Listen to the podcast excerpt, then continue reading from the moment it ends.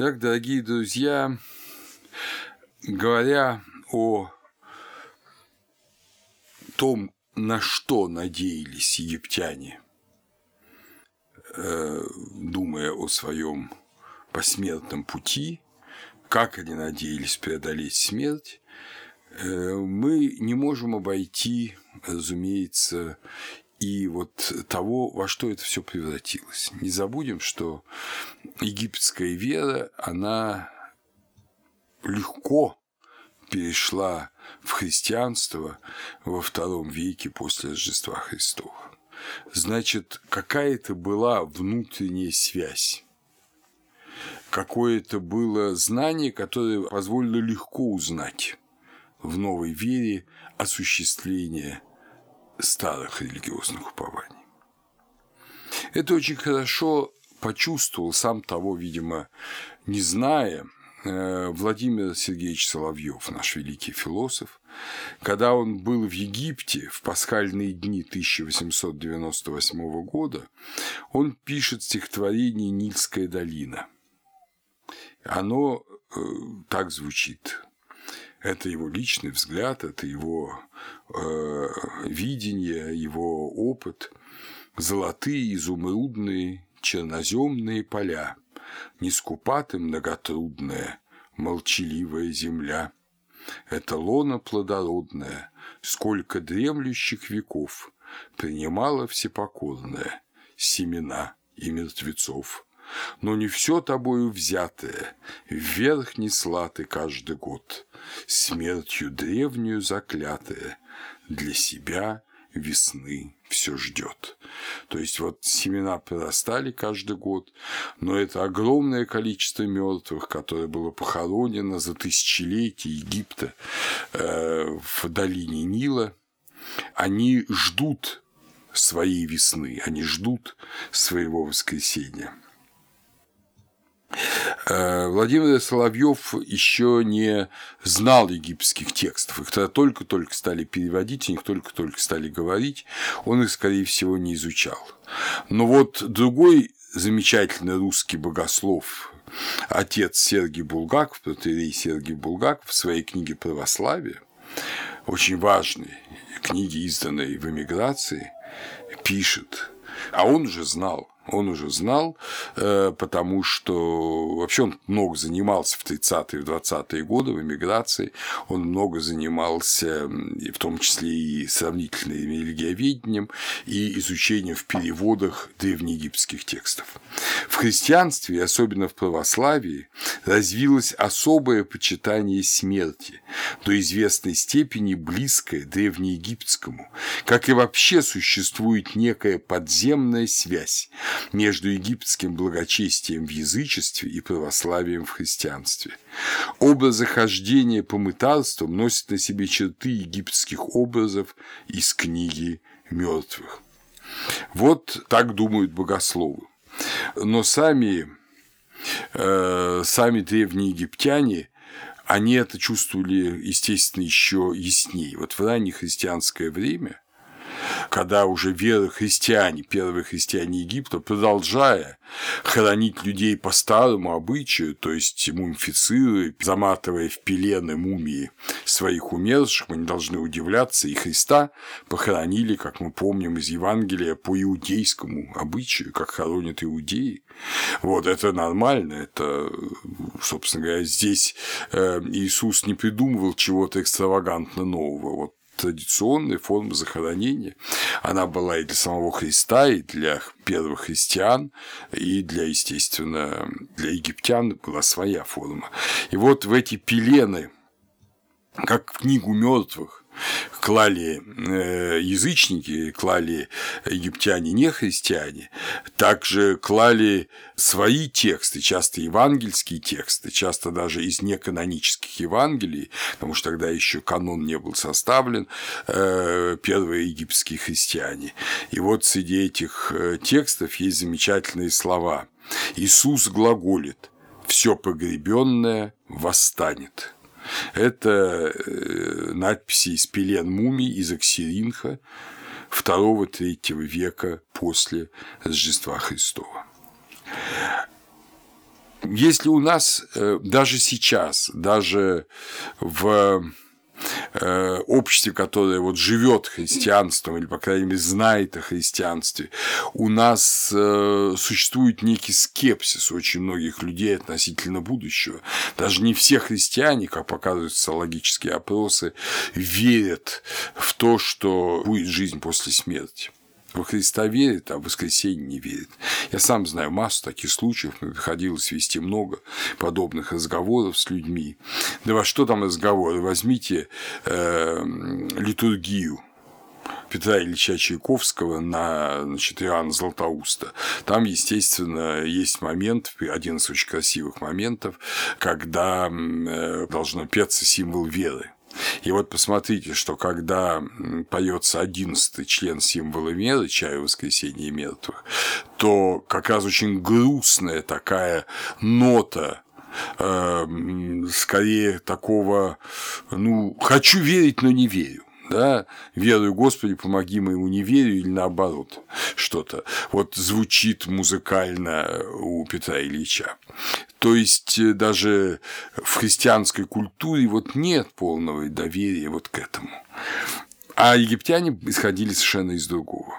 Вера э, в посмертное бытие была, в общем-то, тверда почти все время Египта. Мы помним, что в позднем Египте начинаются тоже вот эти идеи скепсиса, я об этом рассказывал в предыдущей лекции, идеи скепсиса появляться, но в общем вера была тверда. Такой замечательный голландский ученый Карл Блекер в своей статье божественная госпожа, Divine Lady, пишет, по убеждению людей древности, истинная мудрость состоит в проникновении в тайну жизни и смерти. Это творящее знание, оно освобождает жизнь от заклятия смерти. Вот мы э, часто думаем, что есть настоящее знание, вот где есть настоящая мудрость, в чем мудрость. Иногда действительно это многознание, вот энциклопедические знания, знания живописи, искусства, музыки, а то или физики, э, математики, вот истинное знание. Вот древний человек считал, что все эти знания имеют прикладной характер. А настоящее знание – это знание, как преодолеть смерть. В чем есть механизм победы над смертью и достижения вечной жизни? И это главное знание было очень и очень распространено в Египте.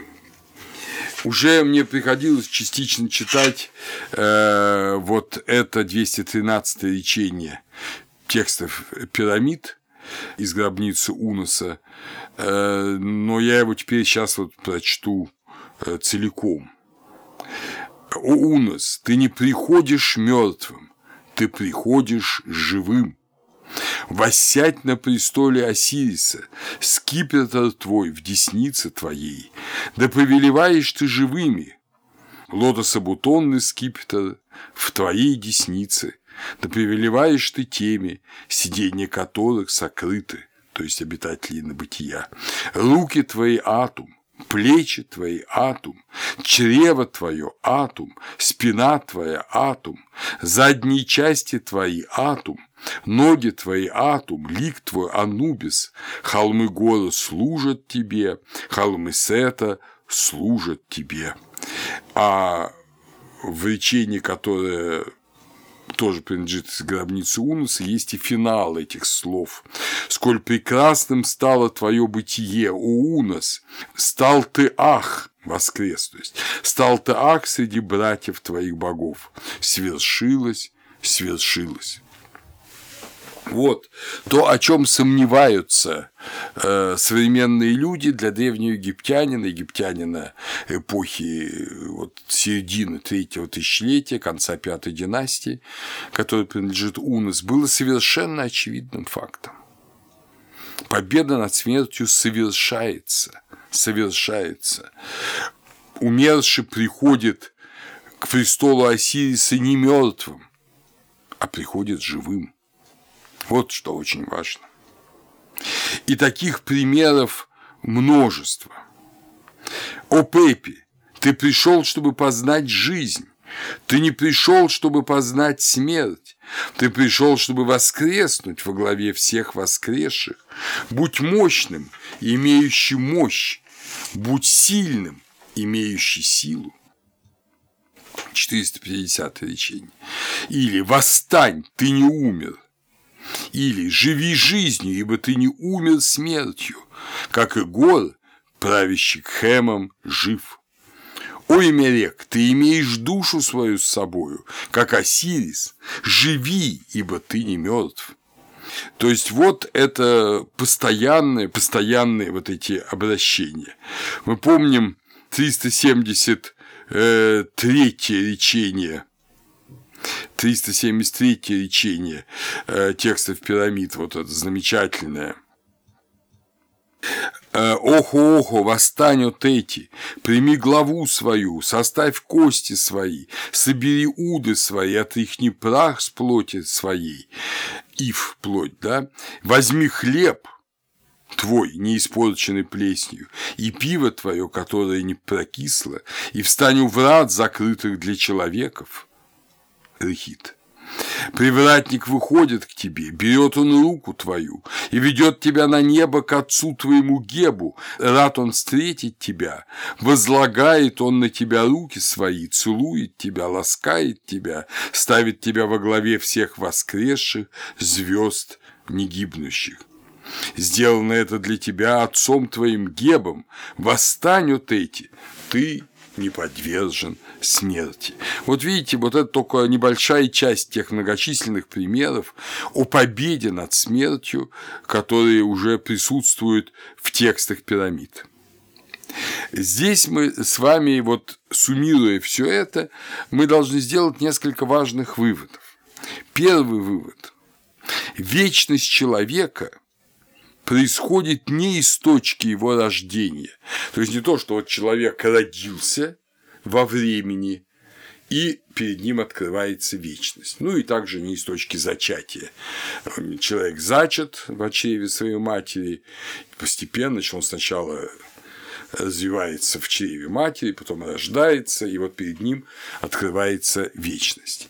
Нет, для египтянина был совершенно ясен такой простой и, видимо, философски легко осознаваемый момент, что из конечного не может возникнуть бесконечное, что в какой-то форме человек имел, имеет предсуществование, он предбытие.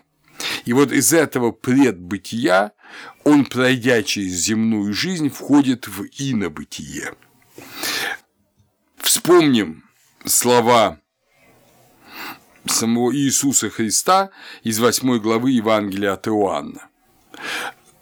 Там, помните, Иисус говорит, что эм, Авраам возрадовался бы, увидя меня.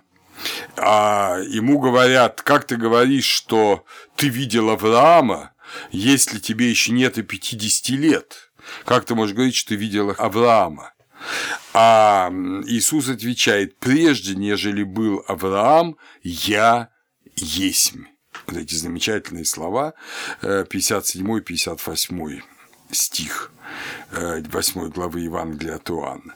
Конечно, в большинстве случаев мы говорим о том, что ну, речь идет о Иисусе, о привечном слове, что он был всегда, это, конечно, не человек обычный, но Э, не случайно Иисус именует нас своими братьями.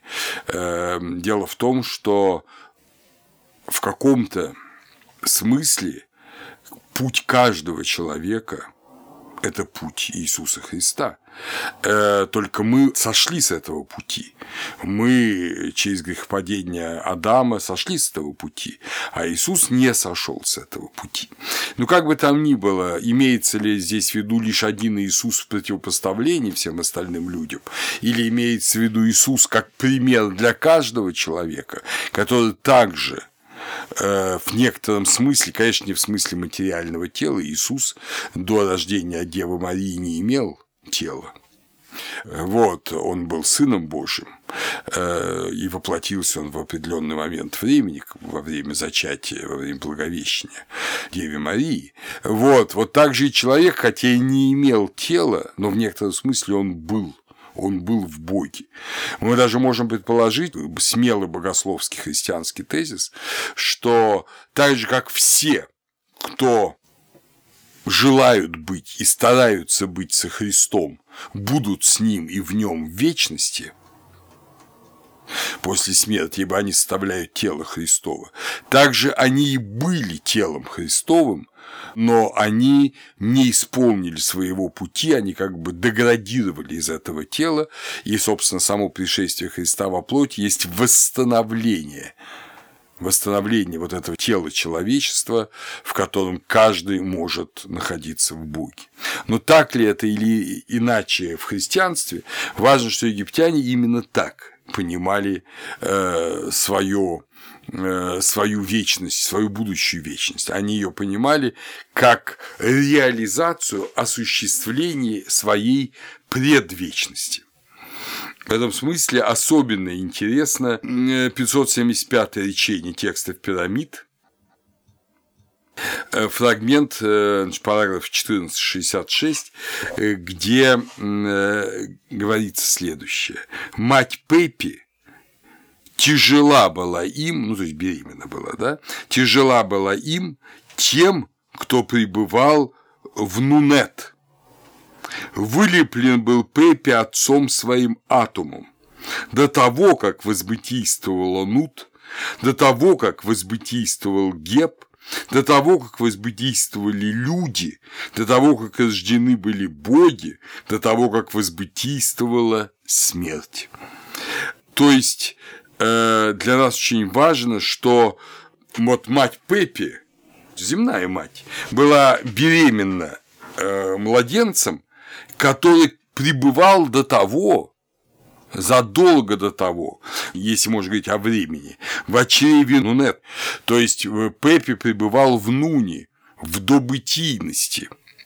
А, но поскольку он был в чреве своей матери, то и здесь Нун дается в женском роде Нунет. То есть он пребывал в этой добытийности, хотя вот носила его земная мать. И он был вылеплен своим отцом Атомом.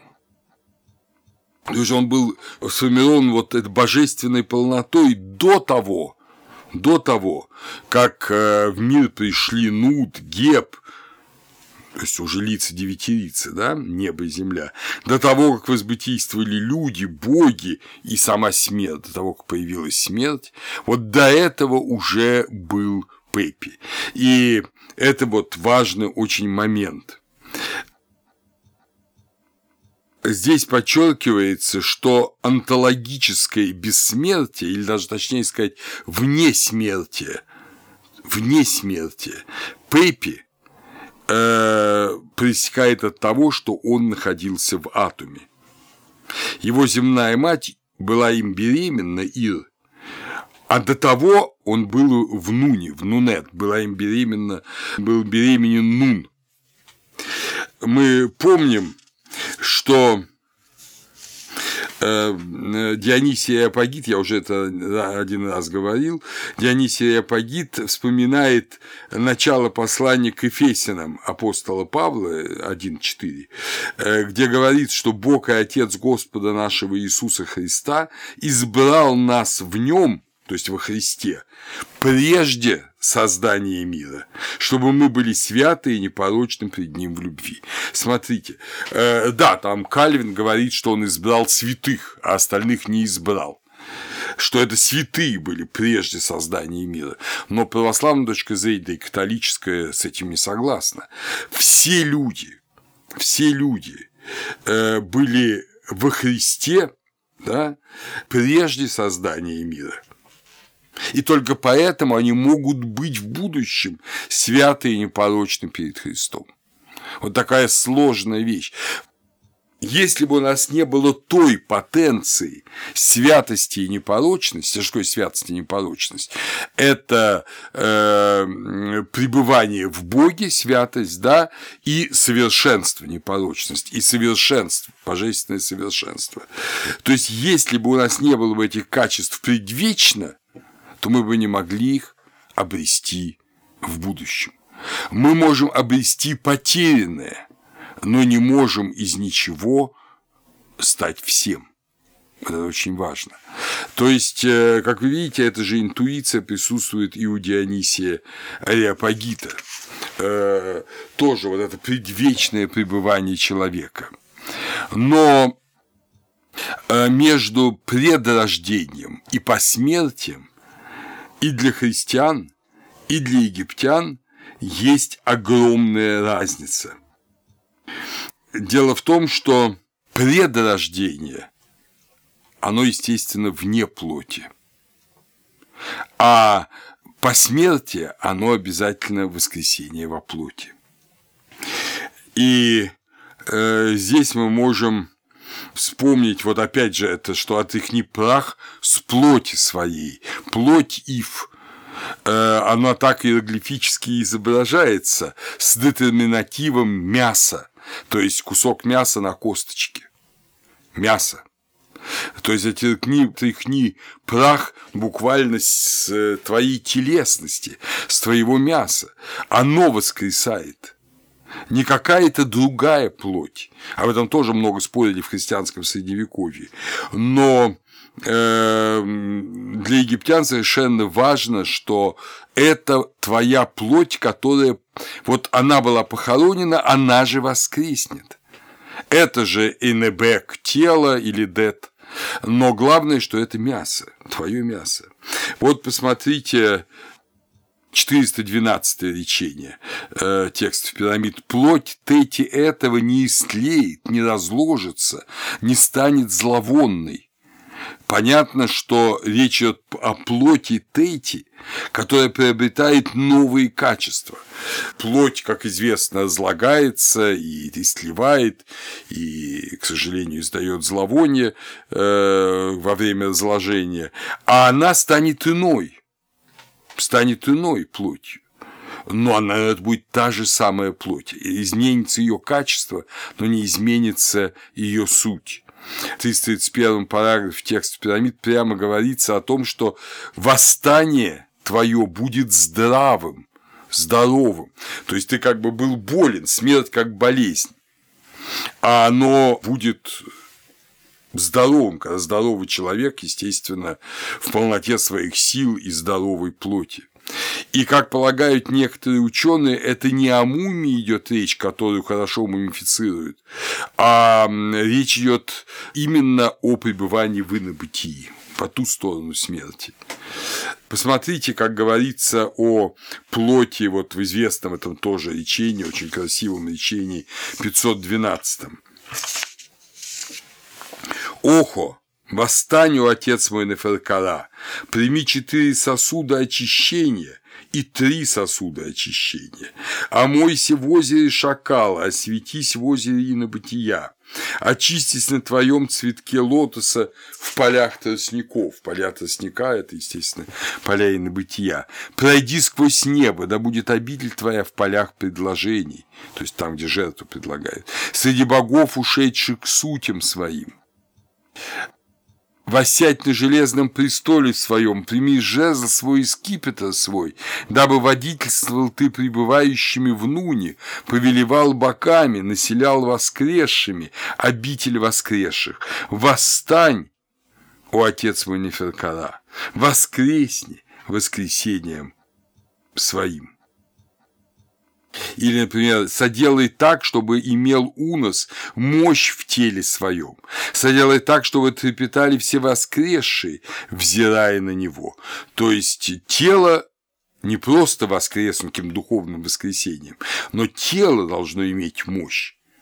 Тело должно иметь мощь, оно должно восстать. То есть, если начинается с инобытийность, э, с духовное в, как мы помним, в нуне, то потом это уже персональное бытие в теле. Человек обретает свою персональность, свою личностную особенность в своем теле.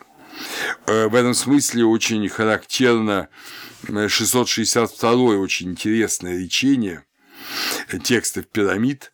Э, интересно оно потому, что оно сохранило а, гробница Неферкара, она сохранила эм, в себе следы использование в далекой древности далекой древности.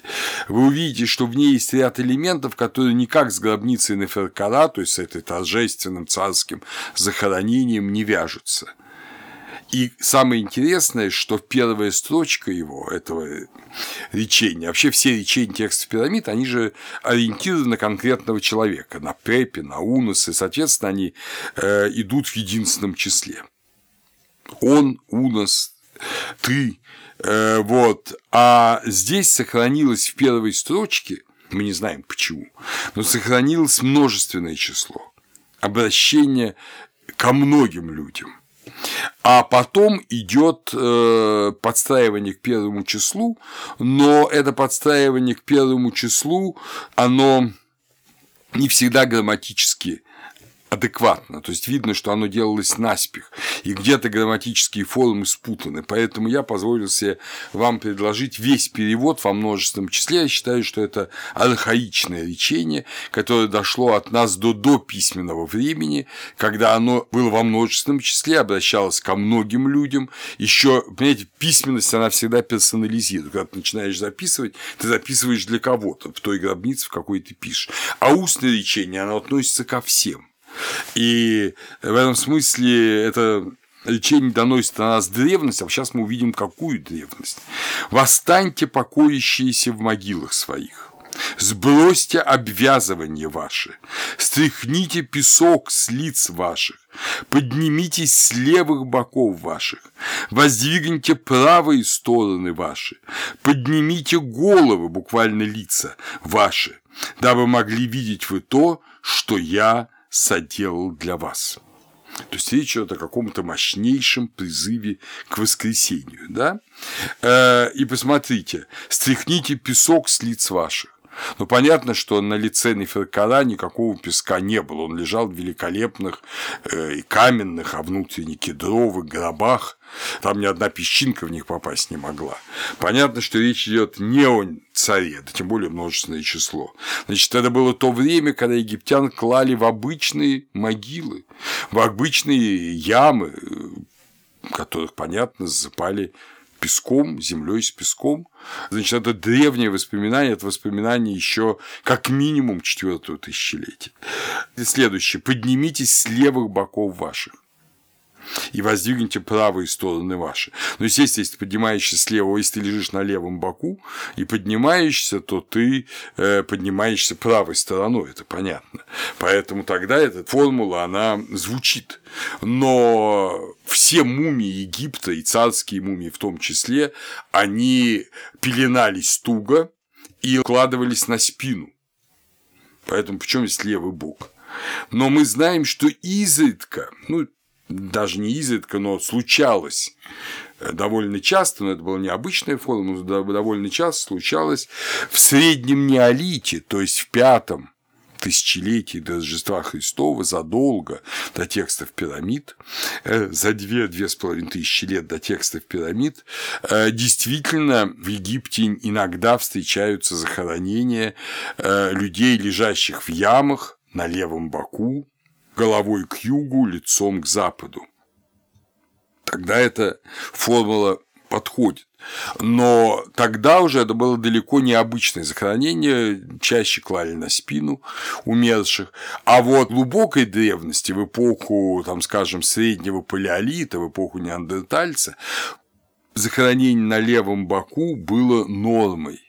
То есть это из какой-то глубочайшей древности восходит это речение о воскресении из глубочайшей древности. И это для нас важно, что это не царская формула. То есть, значит, идея воскресения – это не царская только идея, это идея для всех, для всех. Это очень существенно. Еще один очень такой, может быть, частый, но важный момент, который нам многое открывает, это использование понятия э, местоимения «хэм». Помните, этот «хэм» изображается такой булавой.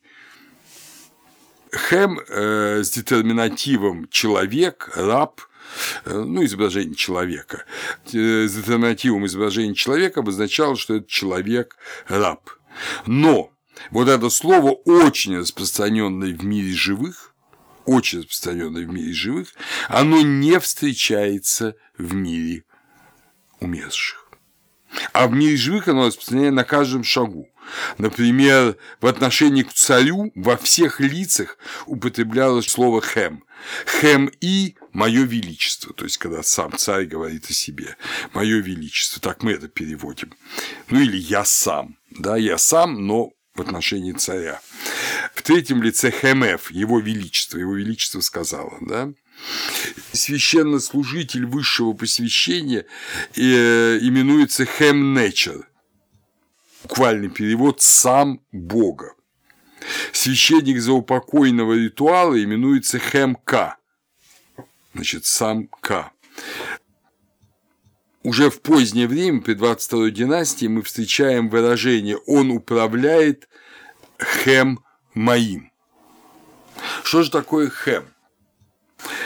Хем – это вот средоточие воли, это сам как свободное волевое действие. И поэтому э, сам иероглиф «хем» дубина, которую сэр Эллен Гарденер считает, что это дубинка сукновала для отбеливания тканей, я позволю себе заметить, что это совсем иное. Подобно тому, как символом божественного могущества является топор, символом свободной и самоутверждающейся воли является вот эта дубина, это боевая палица. Палица, которой являлась тоже, так же как и топор, очень страшным и суровым оружием, особенно в глубокой древности. И смысл какой? Что это ты сам как существо, способное к волевому действию. Поэтому э, хэм и можно для царя произнести воля моя. Воля моя говорит это. Хэм Ф – воля его, воля царя. То есть это воля как высшая сила. Поэтому э, жрец, священнослужитель высшего посвящения Хэм Нечер – это воля Бога. То есть когда Бог действует через человека и через человека являет свою волю. Как бы этот жрец, священнослужитель, он исполнитель воли Божьей, как мы бы сказали. А Хемка, э, священник заупокойного ритуала, он исполняет волю К, того умершего, э, жертву которому он приносит. То есть он исполнитель воли кого-то. И когда священник, вот из 22-й династии, это священник э, Амона, говорит, что он управляет Хем моим, Амон, то это он говорит, что вот Бог управляет моей волей. Это очень хорошо, это замечательно. А почему же э, в захоронениях нигде это не упоминается? Почему это только для живых? Почему это никогда для умерших? Значит, э, как пишет Зигфрид Моренс, в бесчисленных царских заупокойных речениях, начертанных в пирамидах, мы не найдем ни единого, где бы использовалось слово «хэм». И дальше он переводит слово «хэм» как «земная телесная природа царя». Но мы уже там договорились, что речь идет не о земной природе, уж тем более не только царя, а именно о воле, которая направляется или своей волей, у царя, да, он автократор, он сам правит, или того лица, которое добавляется к слову хэм, хэм nature там, и так далее. А если хэм с детерминативом человек, то это переводится как человек-раб, то есть он исполняет чью-то волю, он исполняет волю какого-то другого человека. Да, это, кстати говоря, слово «хэм» удивительно похоже, удивительно по смыслу похоже, и мы вот в этом смысле и переводим, на обращение «Ваше Величество», «Мое Величество» и так далее. По-русски это не похоже, ваше обращение. А вот, например, на английском языке это очень из оттуда. Как вы знаете, Your Majesty, да, Ваше Величество – Your Majesty. Э, слово Majesty происходит от maestas латинского, с таким же значением величества, но оно э, происходит от глагола maius или по-английски may, это мочь, да, модальный глагол may. I may go, я могу пойти. Очень сильная форма. May известна это форма максимальной модальности. А э, слово may, майус по латыни, восходит к индоевропейскому слову майя – мощь, сила. Майя. Это сила богов, это даже сила колдуна, может быть, черная майя, белая майя, там в Индии по-всякому был, но первоначально это сила богов. Отсюда, кстати происходит и наше слово «май», это месяц, когда максимальная мощь Земли себя являет, вот растут все растения, распускаются все цветы, и это вот э, месяц максимальной мощи. Поэтому те девушки, которые имеют имя Майя, должны возрадоваться, они очень сильные. Но если мы вернемся к этому нашему египетскому дискурсу, то мы увидим, что смысл, смысл употребления глагола «хэм» в том, что при жизни ты имеешь свою волю, ты ее добровольно подчиняешь Богу или не подчиняешь, подчиняешь какому-то человеку или не подчиняешь, э, может быть бунтовщиком, можешь не быть бунтовщиком, но после смерти у тебя воли нет. Нет воли.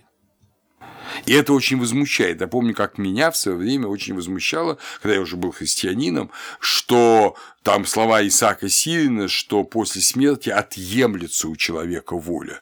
Как же, я думаю, так? Здесь, в этом ограниченном мире, где столько гадости, я имею волю, а там я не имею.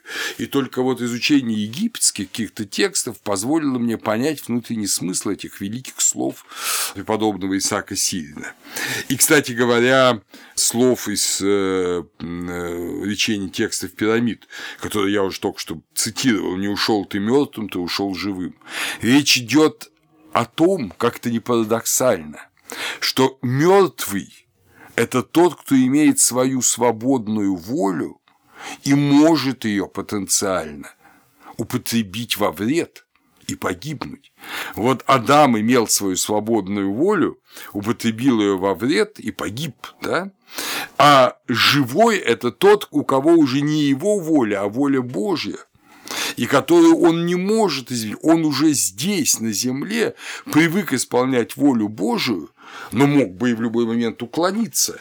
Как один аскет, есть такое христианское предание, уже глубоким стариком умирая, за ним ухаживала какая-то монахиня, и когда она наклонилась к нему, чтобы дать ему там пить или что-то еще, не наклоняясь так близко, огонь еще не потух. То есть еще какая-то страсть может хотя бы в мыслях появиться. Вот, говорит этот умирающий старец.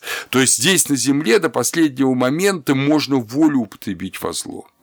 А там уже нет. И поэтому слова «хэм» нет. Быть живым – это быть таким, когда ты не можешь умереть, когда уже у тебя нету э, вот этого, э, этого вещества, которое может, этого яда, а этот яд, как ни странно, это свободная воля.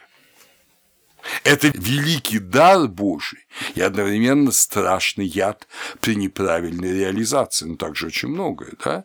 В каких-то маленьких дозах некие лекарства они лечат, а в большой дозе они убивают. Вот здесь примерно то же самое. Так что по ту сторону жизни человек становится всецело Богом и перестает быть хэм, он перестает быть способным к собственной воле. Следующий вопрос, вот мы здесь уже к нему впрямую подошли, когда говорили о царях там, и о его величестве, и о воле моя, да, Хэм И.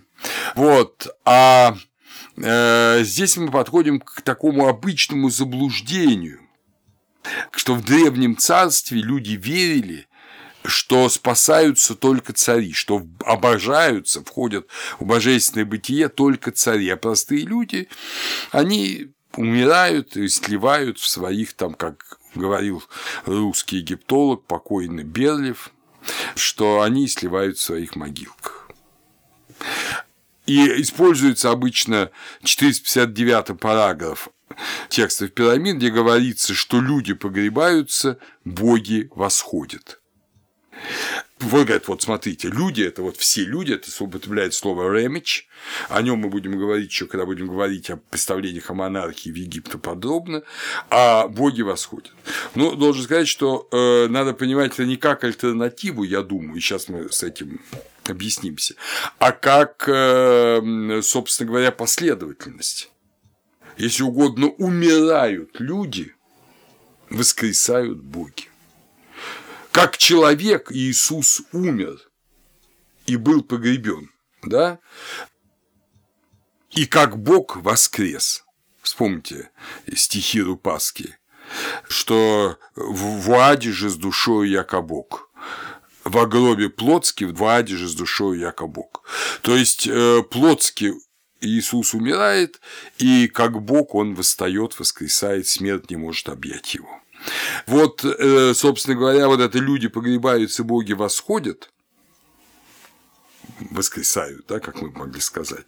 Это именно формула для египтянина. Вот он проходит два этапа. Этап погребения как человек и этап воскресения как Бог, если, конечно, он заслуживает этого обожения. Поэтому мнение того же Гёдеки, что только для царя неба другие же обретают небо, только, опять же, используется неудачный термин, только с первого переходного периода, когда происходит демократизация ритуала, совершенно абсурдный термин, никакой демократизации не происходит. Уж в крайнем случае эгалитаризация, уравнение ритуала. Но и этого не происходит. Это надо отвергнуть. Любой царь именуется человеком, Ремич. Любой царь – Ремич. Так же, как любой человек. И любой человек именуется царем потому что любой человек стремится стать царем Осирисом, он стремится э, вот к этому ассирическому полноте. Следовательно, речь здесь идет не о альтернативе людей и царей богов, а о этапности человеческой жизни и воскресения. В этом смысле намного лучше, яснее и глубже в своих комментариях к текстам пирамид э, написал Самуэль Мерсер, замечательный канадский и богослов христианский, и египтолог. Он писал, отвечая как раз на это мнение Гёдеки и других, может быть задан вполне законный вопрос, что происходило с князьями и священниками Египта, а также с простолюдинами после их смерти. Предуготовления для их посмертного существования делались точно такие же, как и для усопших царей. Они так же, как и цари, обладали такими духовными сущностями, как Ба, Ка, Ах, Рен, помните эти сущности, да? И сущности эти были бессмертны. Умершие вельможи и простолюдины, вне всякого сомнения, тоже восходили на небо в соответствии с солнечным богословием авторов большей части текстов пирамид. Но этот очевидный факт не выявлен ясно в этих текстах, то есть текстах пирамид, по одной простой и бесспорной причине. Тексты пирамид не предназначались для обеспечения будущего простых людей. Это были царские тексты. А тексты э, для простых людей, ну или хотя бы для вельмож, это тексты ковчегов, они появились немножко позже. Но просто потому, что то, что начали с самых значимых фигур царей потом стала использоваться, то есть письменность, для э, более простых людей, вельмож, потом всех. Э, но это не значит, что устный ритуал не существовал. Он не бывал записан, но он существовал. Так же, как мы видим, что многие формулы царского письменного ритуала, они тоже несут на себе явные следы того, что он существовал до этого много веков, а то и тысячелетий в устной форме, а то и десятков тысячелетий. И надо сказать, что тексты пирамид сохраняется вот это учение, учение, это воспоминание о огромном сонме воскресших.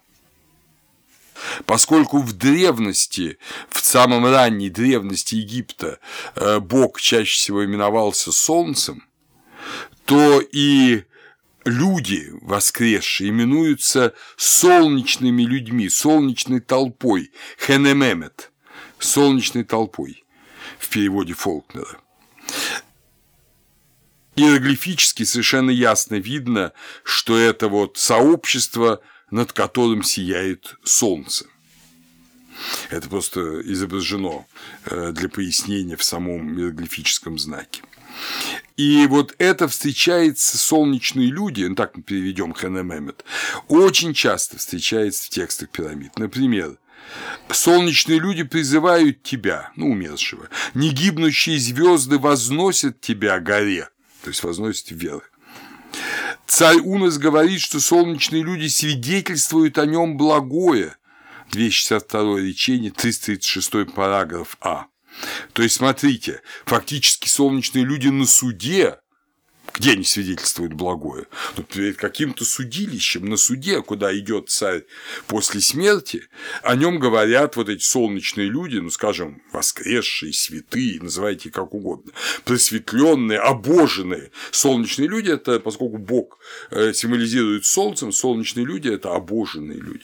Вот они говорят о нем благое, говорят, что он хорош, тогда он имеет надежду достичь вечности. Геб ставит у воскресшего царя, причем это в гробницах Тети, Мирена, Неферкара, во главе всех блаженных воскресших, Аху Икар, блаженных воскресших, звезд негибнущих. Я воздеваю руку мою к солнечному народу, и приходят боги, кланяясь, а два высших бога надзирают за ними, объявляет царь Пепи. «Возносится Отец мой на небе», — говорит о Пепе, 513 речение текстов пирамид. «Среди богов он, сущих на небесах. Пребывает он на северном небосклоне и внемлет речам солнечных людей. О Пепе, владычествуешь ты над обителями великих в Иуну, воскресшие звезды незыблемые, трепещут пред тобою, умершие, мут, падают на лица свои пред тобой. Ты овладел обиталищем солнечных людей. То есть ты вошел вот в этот... Здесь опять же э, можно понимать это двояко. Там, особенно вот в более поздних текстах Мерена и Неферкара говорится о владычестве над солнечными людьми, что царь в этом мире, он является и царем ну, если угодно, в этом божественном мире, э, он там правит солнечными людьми. С другой стороны, можно предположить, это мы видим по текстам ковчегов, что каждый там является царем, и как царь Осирис, каждый является Осирисом, как царь Осирис правит там э, святыми. Вот, то есть каждый правит другими, это сложный богословский образ. Но в любом случае мы видим, что э, тексты пирамид хранят знание, причем его даже не пытаются изменить, скрыть, вымороть, хранят знание о том, что не только цари спасаются, но Э, была повсеместно распространена, и вот эти хенемемет, которых иногда говорят какие-то таинственные хенемемет, откуда они взялись, эти хенемемет, да ниоткуда они взялись. Это вот эти умершие, воскресшие, это те, которые из предбытия через земную жизнь благополучно прошли э, в инобытие. Причем тот же э, Мерсер потом указывает, мысль о небесном будущем простолюдинов была недалека от составителей текстов пирамид. Недалека. Уносы, солнечные люди еще равны с царем и даже могут свидетельствовать за него, но, наверное, и против него. А уже через 150 лет он повелевает людьми. То есть мы видим, как и здесь меняется идея, вот эта уникальность царственности, она проникает и в заупокойный мир.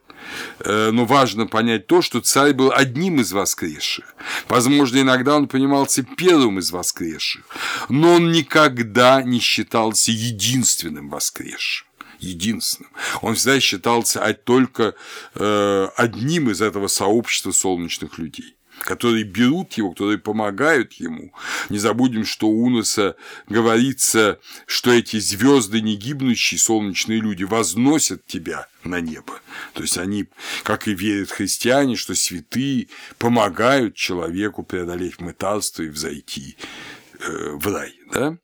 Э, и надо сказать, что начиная с четвертой династии у простых людей уже появляется, как мы помним, формула «ушел к своему К. Но это очевидно совершенно ушел к этому божественному замыслу, божественному совершенству. То есть, как только письменность чуть-чуть распространяется, там уже есть вот эта идея. А когда мы обращаемся в конец третьего тысячелетия, то мы уже встречаем в первых текстах саркофага, самых древних текстов саркофагов, э, примерно те же самые тексты. Вот казначей царей XI Фиванской династии Интефа II, Интефа III, возможно, даже младший современник последнего царя шестой династии Неферкара, очевидец ужасов смуты первого переходного периода, так повелел описать посмертную перспективу своего существования. Это полутораметровая высеченная из песчаника стела, которая происходит из фиванской гробницы Тети –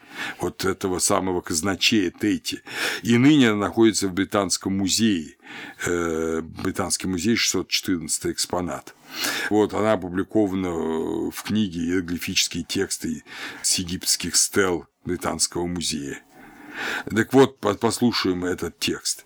«Да пройдет он, то есть Тети, по своду небесному, пересечет небо, да вознесется к великому Богу, то есть Осирису, достигнет в мире блаженного Запада, да раскроют пустыни объятия ему, да прострет к нему Запад руки свои, да придет он на совет богов, да будет сказано ему «приди в мире», великим Абидуса, то есть опять же Осирисом, да протянутся к нему руки Саладьине Шмет на путях Запада, да шествует он в мире, к земле светлой, где царствует Осирис, да откроются перед ним желанные пути к вратам пребывания под Богом, да подадут ему руки свои те, кто пребывает в изобилии, снабжая приношениями в пустыне, его суть с ним, то есть Ка, его Ка с ним, его приношение пред ним, о прославленный Тети. А конец 44-го речения текстов ковчегов, он сохранился на ряде гробов 12-й э, династии, 12-й династии из Эль-Берше, э, Аменемхета Хати, священник Уаба Иха, Джутинахта, и они еще ближе к текстам пирамид. «Являешься ты, как владыка Запада, повелевающий теми, кто на земле. Воздвигнись к жизни, ибо ты не умер. Поднимись с левого бока своего,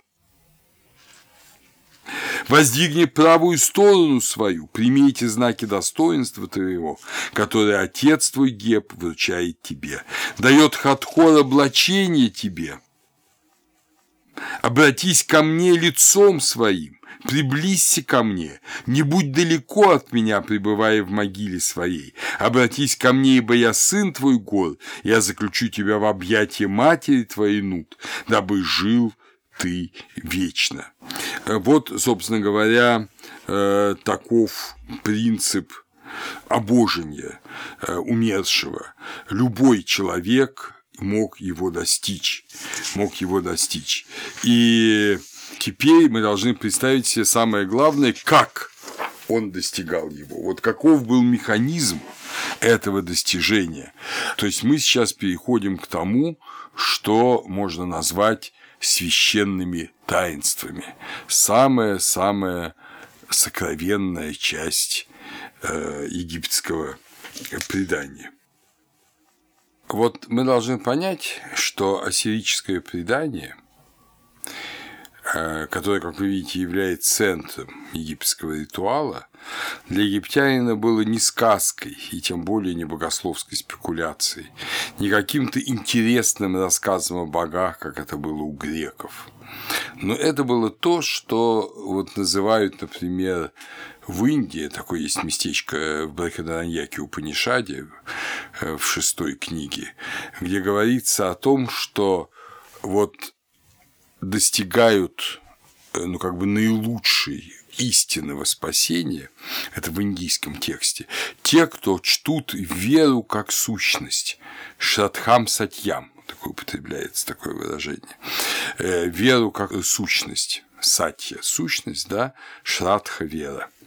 Э, вот именно Шатхам Сатьям открывает небо. Вот точно так же и для египтянина тот, кто понимает суть ассирического предания, живет в нем, он имеет вот ту субстанциональную веру, которая дает возможность на обожение. Э, один из таких умнейших, видимо, и богословски культурнейших людей э, и Древнего Египта, э, мы помним, что это Ани, царедворец Ани, вот, уже новое царство, в Британском музее хранится папирус его заупокоен 10470, он говорит в 175-м речении, последнем речении текстов э, книги мертвых, говорит, «О, отец мой Осирис, соделай со мной то, что отец твой Ра соделал с тобою. Да пребуду я долго на земле, да прочно будет утвержден престол мой, да пребудет в добром здравии наследник мой, да сохранится долго гробница моя, и слуги эти мои на земле соделай так, чтобы рассорились между собой все враги мои, чтобы Скорпион был на костях их. Ибо я твой сын, о отец мой Ра, соделай так, дабы был я жив, невредим и здрав, утвержден гор на престоле своем, и потому пришло для меня время стяжать удел блаженных. Вот в этом э, речении, важнейшем, которым заканчивается книга мертвых, книга выхода в день, э, в нем очень важный момент, во-первых, то, здесь перетекает земные реалии в абсолютные божественные. Говорится о э, значит, пребывании на земле, но говорится о утверждении престола но Ани не был царем, он был просто вельможей, никакого престола царского у него не было, но у Осириса был престол. Значит, он намекает на то, что должен воссесть на престоле Осириса. Он говорит о том, что его долго гробница сохранится на земле, и рассорятся все враги его на земле. Но дальше говорится, что я твой сын, Ра. Прямо говорится, я твой сын. Вот этот вопль ибо я твой сын, мы его часто христиане забываем. Мы говорим «Отче наш» и забываем, что это, собственно, тот же самый вопль. Если Бог наш Отец, то мы его дети. Я твой сын, помоги мне. Часто мы так молимся Богу, редко. Вот потому что это переходит в механическое повторение, это величайшее откровение для нас Иисуса Христа, которое было известно древнеегиптянам, что Бог – Отец людей, мы Его дети. Но и дальше идет формула, которая употребляется для царя, э, к царю обращение при имени царя произносится формула «да будет он жив, невредим и здрав». И вот тут же эту формулу он произносит для себя, Ани, показывая, что он царь, но, естественно, не в этом земном мире, где его за это бы, наверное, очень сурово наказали, а он царь в инобытии, поскольку он становится Осирисом. И, наконец, он говорит, что поскольку гор утвержден на престоле своем, а престол Гора, как вы помните из первой части Мемфисского памятника, престол Гора – это небо, и престол Гора – земля, ему даются оба мира, ему даются обе части мира, и небесный, и земной, и поскольку Гор победил Сета и утвержден на престоле своем, поэтому пришло для меня время стяжать удел блаженных. Вот во всем этом замечательном речении пропущена одна очень важная вещь. Это почему, если год утвержден на престоле своем, пришло время для Ани стяжать удел блаженных. Почему? Это, кстати говоря, и очень важная вещь для христиан. Дело в том, что мы Э, иногда говорим, что Христос для нас завоевал небо, для нас открыл вечность. То есть, как бы Христос одно, а мы другое. Вот он такой великий благодетель, он для нас открыл вечность, поэтому мы туда можем идти. Но как раз православная церковь В этом смысле даже настаивая на том, на чем католическая сейчас уже не настаивает, она просто это выносит за скобки, она не отрицает, об этом мало говорит, что мы спасаемся не благодаря Христу, а как говорит постоянно апостол Павел, мы спасаемся во Христе. Во Христе. Христос воскрес и вошел на небо, и постольку, поскольку мы входим в Христа, становимся частью Его плоти, становимся одно с Ним, и это происходит в таинстве крещения, потом в таинстве Евхаристии повторяется постоянно, и в нашей молитве, в нашем таком духовном таинстве соединения со Христом, пусть даже когда мы не находимся в церкви, отсюда Иисусова молитва, да, которая постоянная память о Христе в нашем сердце, то есть не память, а просто для того, чтобы мы были во Христе. Вот именно это позволяет нам во Христе взойти на небо и сесть одесную Отца вместе со Христом, что очень понятно было египтянину. Но мы видим, что именно чтобы совершить вот это действие спасения во Христе, каждый человек должен своей волей, если угодно своим хэм, да, э, стать христианином и не только стать один раз в крещении, но и быть христианином, постоянно живя вот в таинствах э, Церкви Христовой. В этом смысл таинства. И вот здесь мы подходим к этому идее таинства, потому что у египтян, в общем-то, была та же идея. Да, утвержден гор на престоле своем, как говорит Ани, но потому Ани может стяжать удел блаженных, потому что он соединен с гором, потому что он с гором одно.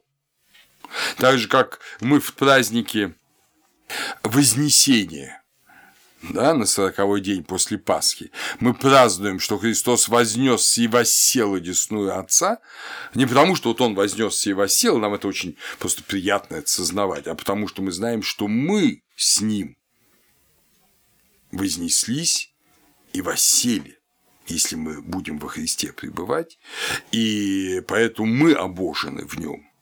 Поэтому это наш праздник, это не только праздник Христа, который мы отмечаем, это наш праздник. Вот это как бы Восточная Церковь эту тайну сохранила, она ею живет, она для нее абсолютно актуальна. Понимаете, одна очень хорошая и сейчас, видимо, э, ее причислят к лику блаженных в католической церкви. Моя добрая знакомая, на непокойная одна монахиня итальянская, мне так сказала, это ваше, говорит, православное обожение со, с некоторой улыбкой. Ну, говорит, оно, конечно, не у вас, но у греков. Я сказал, нет, нет, матушка, оно у нас, но, между прочим, оно и у вас.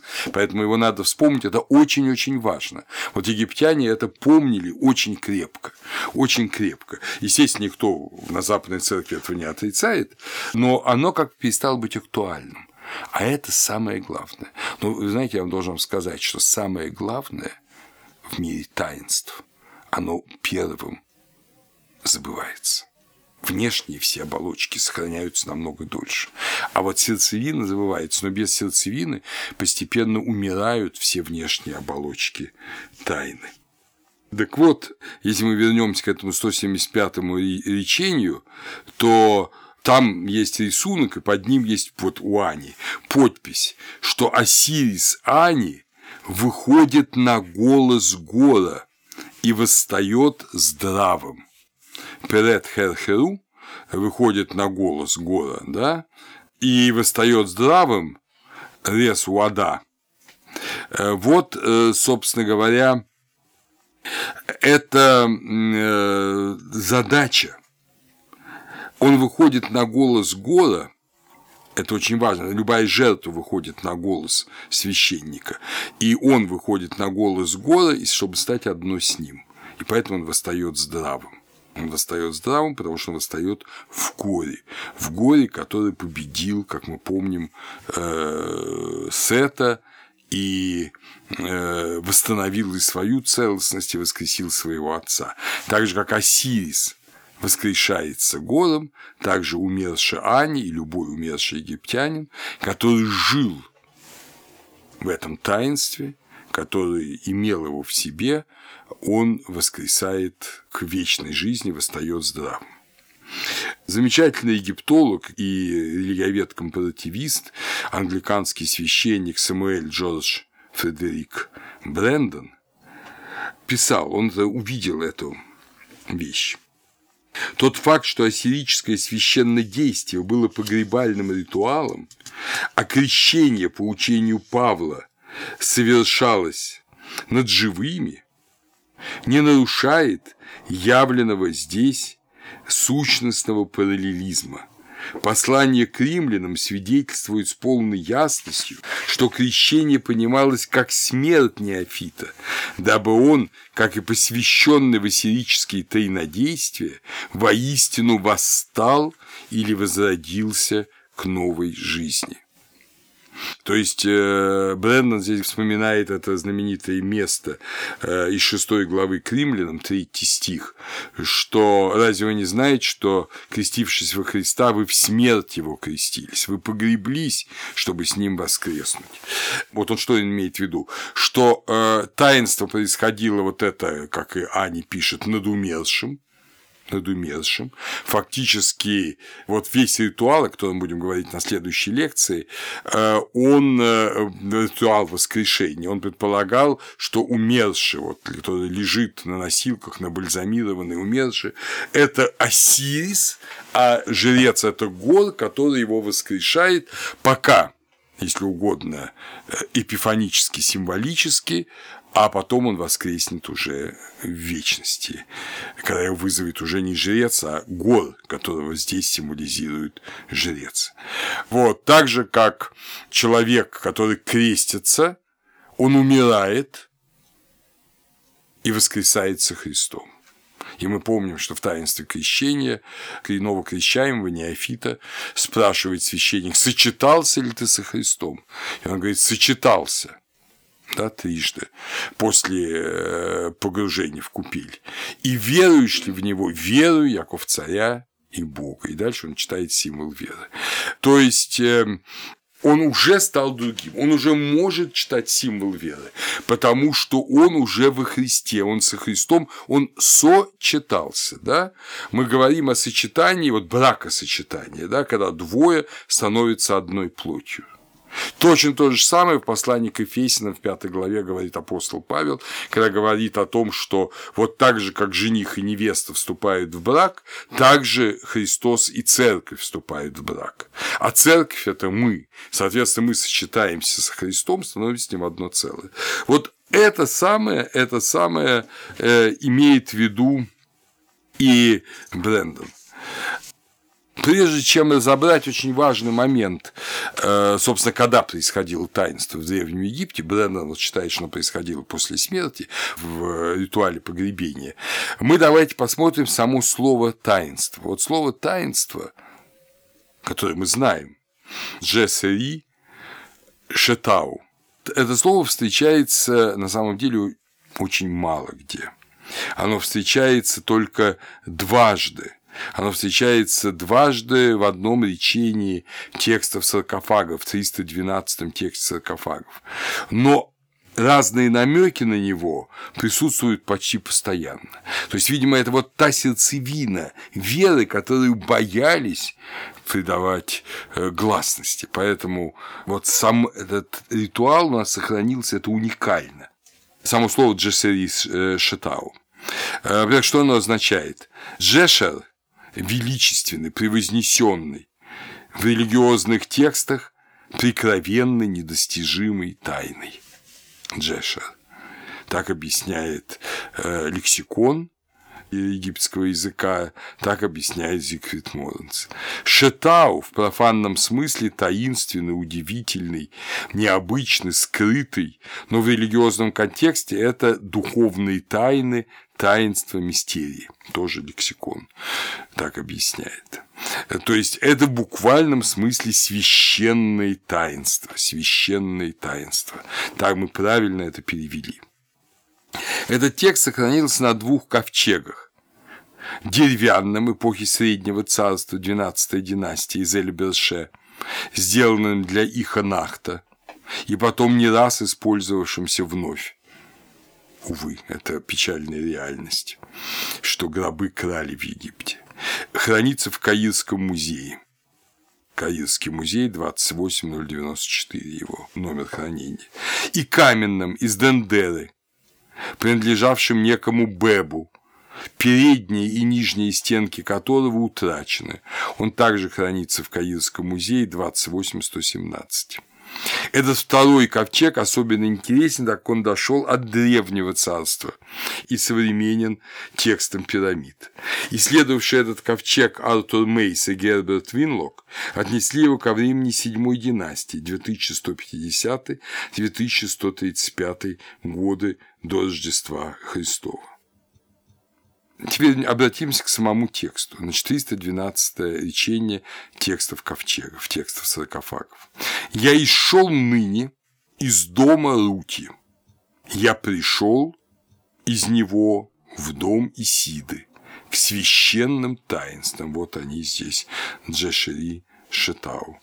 «Припровожден я к тайнам ее сокрытым, ибо дала она мне видеть рождение великого Бога. Мы уже немножко научившись разбирать египетские вот эти э, символические обороты, мы понимаем, о чем идет речь. Дом Рути, то есть это тот, где живут Рути. Где же, а Рути, вы помните, что такое? Это Шу и Тефнут. Э, где живут Рути?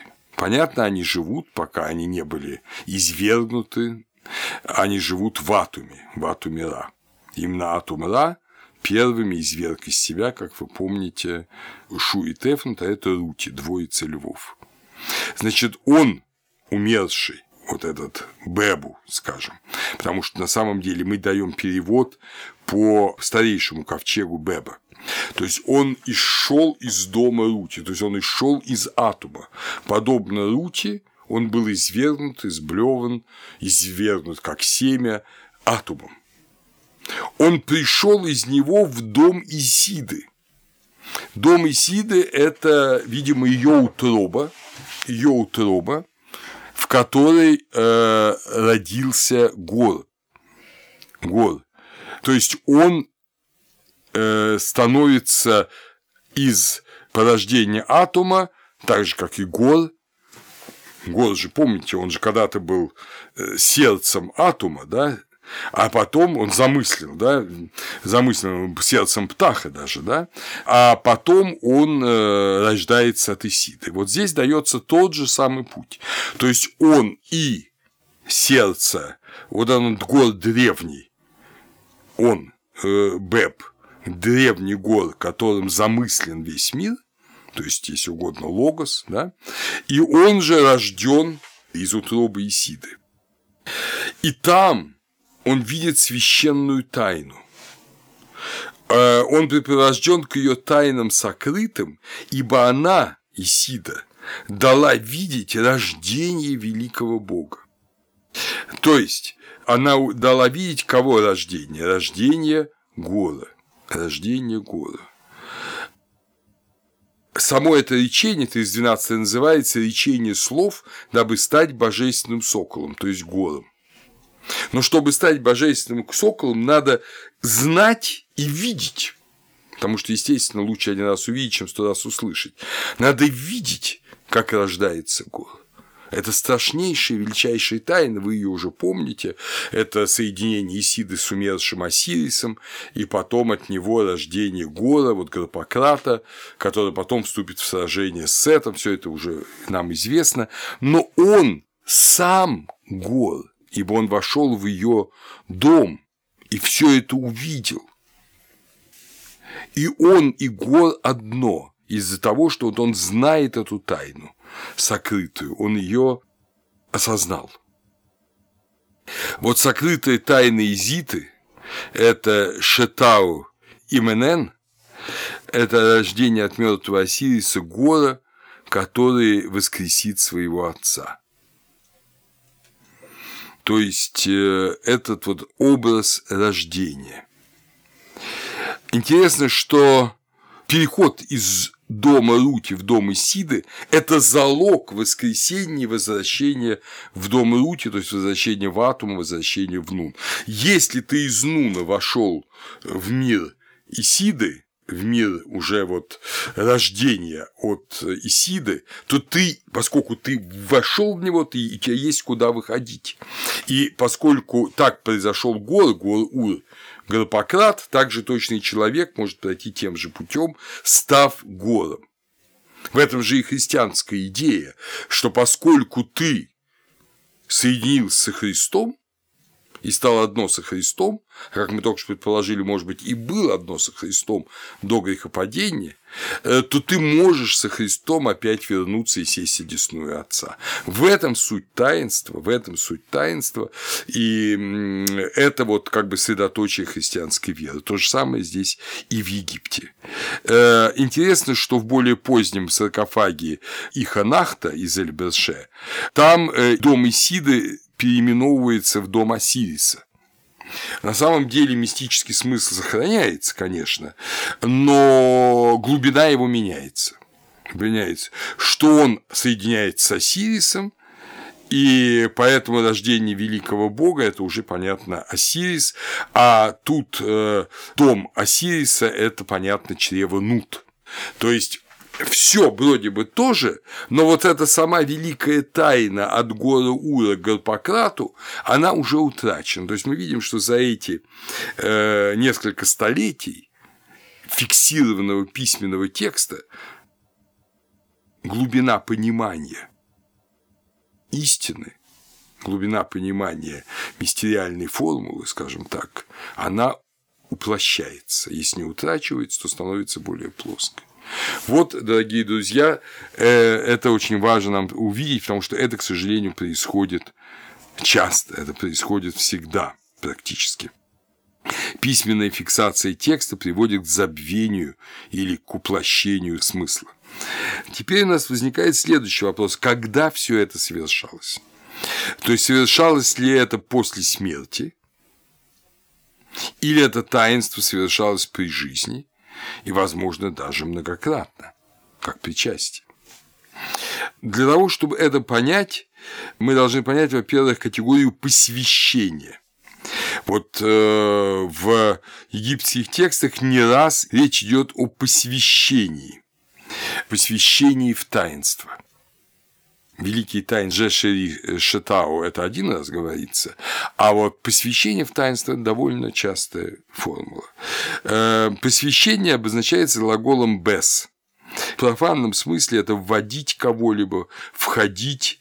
Это слово употребляется при поставлении царя, жреца, э, становиться царем, становиться жрецом.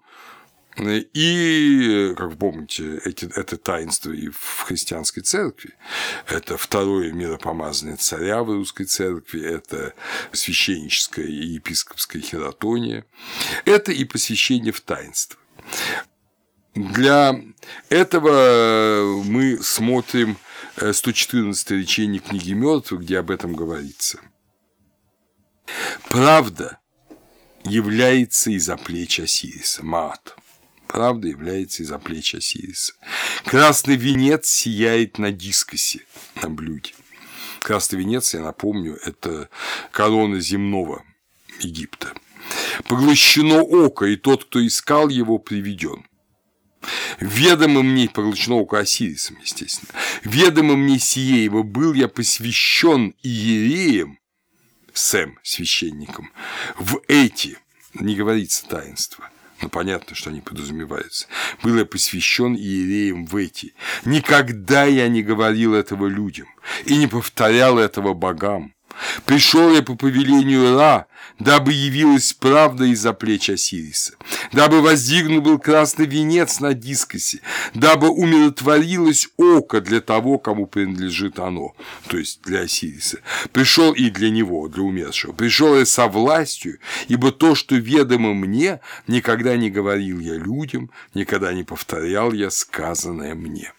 Вот само слово таинство не произнесено, но э, произнесено самое главное – посвящение и молчание. Потому что таинство, потому и таинство, что о нем нельзя говорить, нельзя болтать направо и налево. Это то, что мы вот нарушаем этот принцип, но ради того, чтобы научить что приходится. Э, таинство – это то, о чем надо молчать. Тогда оно совершается. Мы сами с вами знаем, что самые главные вещи в жизни лучше не обсуждать лучше их не вынимать, не показывать. Тогда они будут совершаться Богом э, помимо нас. А если мы начнем о них говорить, то мы как-то в них включимся, включим в них других людей, и все может исчезнуть и рухнуть, к сожалению. Это и ко мне относится впрямую, потому что, как и все люди, я тоже болтлив. То, что я вам сейчас прочел, это речение седьмого листа папируса из погребения видного храмового служителя, копииста, художника, скульптора Непсени около 1400 года до Рождества Христова. Этот папирус Непсени повторяет слово в слово древнее речение 156 текстов ковчегов, сохранившиеся на многих гробах из Асьюта и Эльберше 9-12 династий, в том числе Месхити Хатиу, Нехета, Джутинахта, Сейпи, которых мы уже с вами знаем. Посвящение в таинство и обет молчания оказывается очень древней египетской традицией, сохраняющейся вплоть до эллинистического времени. Среди надписей храма Эдфу то есть уже эллинистического времени, есть такие строки «Не открывай того, что ты видел в храмовых таинствах». В восьмой главе книги «Врат» грешников наказывают за то, что они разглашали таинство Осириса, саркофаг Именптаха I. Да когда же совершалось таинство? Из того, что Непсени говорит, что он никогда не говорил этого людям, да, и не повторял этого богам, ну, боги, понятно, это умершие, а вот людям он не говорил, понятно, это живым. Естественно, он был, видимо, тогда жив. Он был жив. Это таинство дается ему потому, что он э, был в созвучии с той правдой, которая является из-за плеч Осириса. Он был соответственным правде и поэтому и молчал. И поэтому он сохранил таинство неоскверненным, неразрушенным, и может им и воспользоваться, может и о нем вспомнить, уже придя на суд на посмертный суд. А то, что красный венец сияет на дискосе, это, скорее всего, означает, что он земную жизнь, которая управляется именно красной короной, красным венцом. Помните, что египетская корона царская была двусоставная, бело-красная. И белое это было небесное царство, а красное земное. Да? Красное была плоская, белое была вытянутая. Так вот, э, он показывает, что именно в земном мире, в земном царствовании, он жил в соответствии с правдой, он был посвящен в таинство, и эти таинства, в общем-то, были проявлены. Эти таинства были проявлены в том, что он может о них теперь упомянуть уже на суде, вот в свой этот последний, как бы, жизненный момент. В текстах саркофагов, э, чтобы скрыть вот факт таинства, часто говорится «я знаю то, что знаю». Это текст саркофагов, э, третий том, 306, параграф по дебуку. «Я знаю то, что знаю». Та же формула употребляется в 125-м речении книги мертвых. «Я познал тайны Расатау, а Асатау – это инобытие.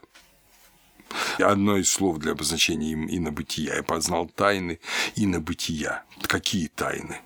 Тайны, которые позволяют в него войти правильно. Не тайны просто так, там, для любопытства, а тайны, которые позволяют этим воспользоваться, войти правильно и осуществиться. Это я познал тайны Расатау, это Лейденский папирус Т-32.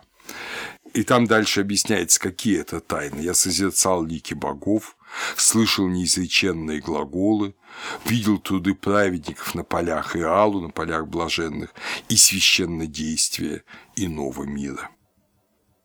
Геродот пишет, что он был посвящен в египетские таинства. 2, 170, 171 его истории.